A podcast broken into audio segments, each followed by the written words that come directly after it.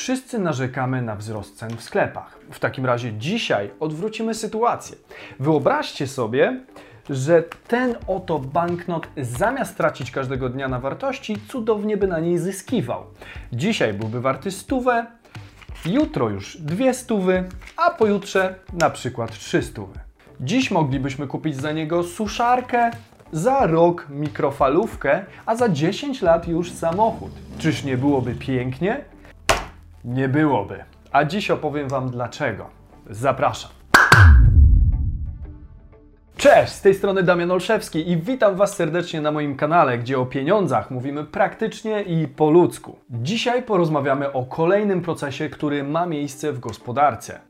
Gościem mojego odcinka była już inflacja, która jest zjawiskiem niemal tak popularnym jak klikanie łapki w górę pod tym odcinkiem.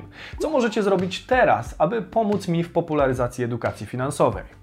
Dzięki. Teraz czas na złą siostrę inflacji, czyli deflację, która sprawia, że pieniądze zyskują na wartości. Co by się stało, gdyby cały proces odwrócić i zamiast wzrostu cen wszystko byłoby coraz tańsze? Tak właśnie działa deflacja, która jest przeciwieństwem inflacji i powoduje stały spadek poziomu cen koszyka konsumpcyjnego. Wyobraźcie sobie, że co miesiąc otrzymując wypłatę, możecie pozwolić sobie na coraz większe zakupy.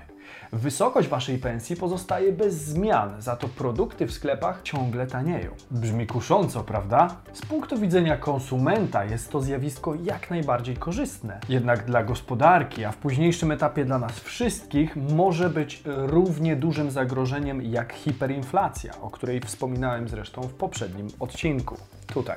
Po prostu powoduje ona cofanie się gospodarki, znane jako recesja. Dlatego większość krajów bardziej boi się wystąpienia deflacji niż kilku lub nawet kilkunastoprocentowej inflacji. Dlaczego? Jeśli ceny towarów spadają z miesiąca na miesiąc, a ceny produkcji nie zmieniają się, to producentom coraz mniej się to opłaca. Co przedsiębiorca dotknięty takim problemem zrobi w pierwszej kolejności? Oczywiście będzie ciął wszelkie możliwe koszty, aby stracić jak najmniej, innymi przez ograniczenie produkcji czy w konsekwencji zwolnienie pracowników. To wszystko doprowadzi do masowych zwolnień i wzrostu bezrobocia. Z kolei osoby, które zachowają swoją pracę, przestaną wydawać pieniądze, tym samym ograniczając popyt na rynku. Dlaczego tak zrobią?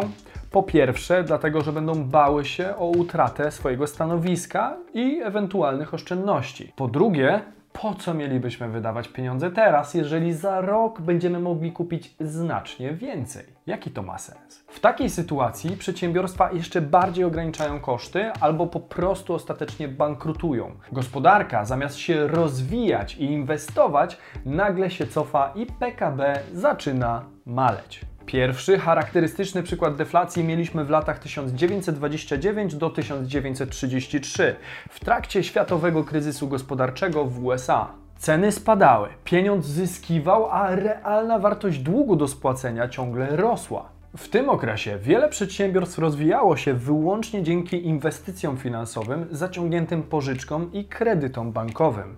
Gdy dług coraz bardziej ciążył, firmy nie miały wyjścia i ogłaszały upadłość.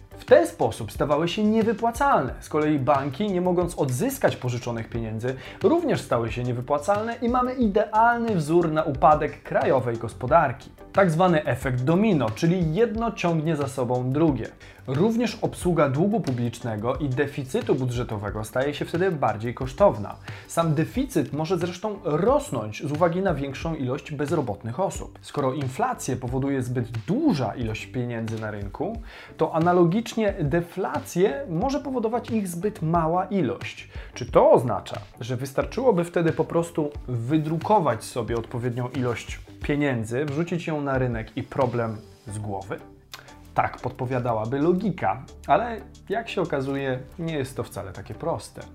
Japonia, jako przykład walczący z deflacją od kilkunastu lat, pokazuje, że uruchomienie drukarek wcale nie rozwiązuje problemu. Skoro ilość pieniędzy w obiegu nie jest jedyną przyczyną, to co jeszcze może powodować deflację? Po pierwsze, wysoko oprocentowane lokaty bankowe oraz inne instrumenty finansowe, które zachęcają do lokowania oszczędności w banku zamiast ich inwestowania. Inwestycje obarczone są pewnym ryzykiem utraty części kapitału, a przy lokatach mamy gwarancję banku o bezpiecznym wzroście w przypadku początku deflacji. Po drugie, nieodpowiednia polityka pieniężna instytucji nadzorujących gospodarkę. Utrzymanie wysokich stóp procentowych oraz stosowanie restrykcyjnych instrumentów, m.in. stopy rezerw obowiązkowych. W dużym stopniu utrudniają one zaciąganie kredytów inwestycyjnych, a także późniejszą spłatę długu z uwagi na większe raty. Mniej gospodarstw domowych wtedy decyduje się na tego typu rozwiązania, przez co spowalnia rozwój gospodarczy. Po trzecie, cykl koniunkturalny, gdzie przy okresie gospodarczego dobrobytu inflacja wzrasta, a kryzys gospodarczy powoduje trudności ze znalezieniem zatrudnienia. Tym samym powoduje zazwyczaj spadek inflacji i brak podwyżek wynagrodzeń. Skoro emisja pustych pieniędzy nie wystarcza, to jak inaczej pokonać deflację? Kilku znanych ekonomistów opracowało już metody walki z tym zjawiskiem. Według Silvio Gessela należy wprowadzić ujemne oprocentowanie lokat terminowych, które jest swoistą opłatą za zaparkowanie pieniędzy. Zmusza to ludzi do obracania pieniędzmi, bo zwyczajne trzymanie ich w banku przejada więcej niż wynosi wzrost poprzez deflację. John Maynard Keynes zakłada uruchomienie robót publicznych, które zmniejszą bezrobocie. Wypłacanie pensji robotnikom miałoby odbudować budować popyt na rynku. Rozwinięciem tej myśli są inwestycje państwowe w niektóre gałęzie gospodarki, tak aby bezrobocie nie rosło lawinowo.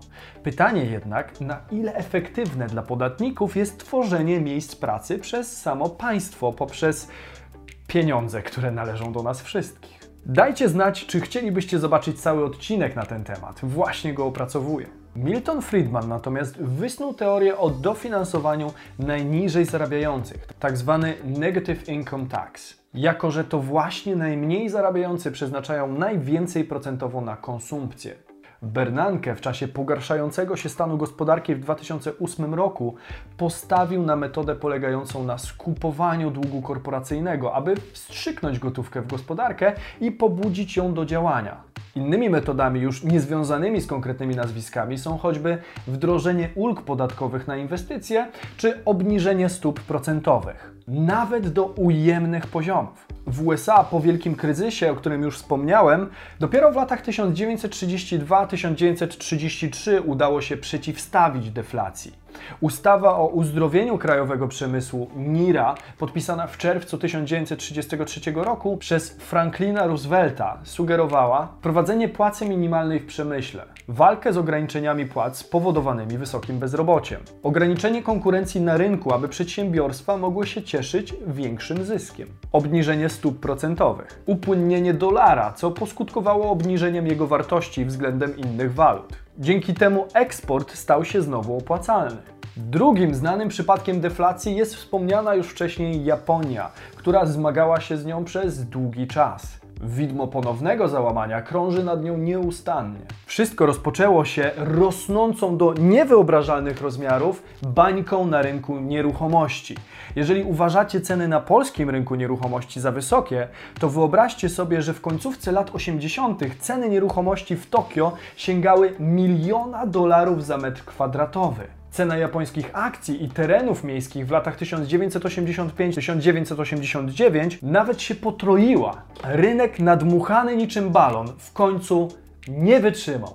Pękł nagle w 1990 roku z powodu braku tanich kredytów, dlatego że rząd podniósł nagle stopy procentowe. Nastąpił wówczas kryzys, który określa się mianem straconej dekady w Japonii. Pojawiła się deflacja, która zastopowała inwestowanie w kraju kwitnącej wiśni. Dług Japonii w dalszym ciągu bije rekordy w relacji do PKB kraju. W 2013 roku Japonia wyszła z trwającego dwie dekady okresu deflacji lub trwałego spadku cen.